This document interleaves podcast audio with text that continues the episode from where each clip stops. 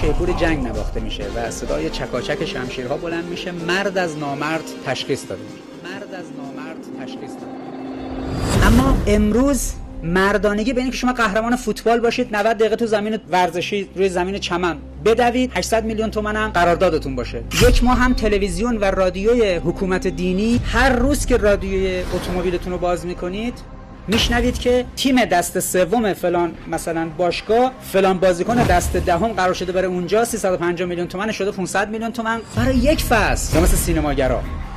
قهرمانایی که جلو دوربین فقط شمشیرشون و مشت و لگدشون و مردانگی و غیرتشون تو لنز دوربین دیده میشه.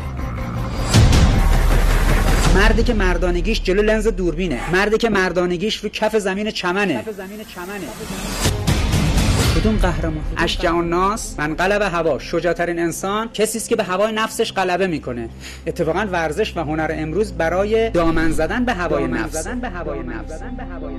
پس این استوره است. واقعیت نداره. کسی که 90 دقیقه در زمین فوتبال میدوه معناش این نیست که به همین نسبت هم در زمین نفسانیات 90 دقیقه میدوه و زمین نمی‌خوره. معناش این نیست به هیچ وجه اینجوری نیست. چرا هفتاد هزار عضو هیئت علمی دانشگاه های مملکت رو تلویزیون حکومت دینی و رادیو حکومت دینی جابجایی و حقوق فصلیشون اعلام نمی‌کنه.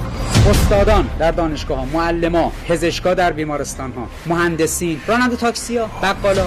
شریعتی چی میگو علی حقیقتی بر گونه اساطیر کسی که شیعه علی است باید حقیقت داشته باشه نباید اسطوره باشه. و اصل حقیقت شما دارید شوخی می‌کنید. یعنی مردانگی و شجاعت استوره است. کسی که استوره است حالا سینماگر خوب ورزشکار خوب مرد خوب زن خوب واقعیت نه تخیل. خیال می‌کنن که مردند.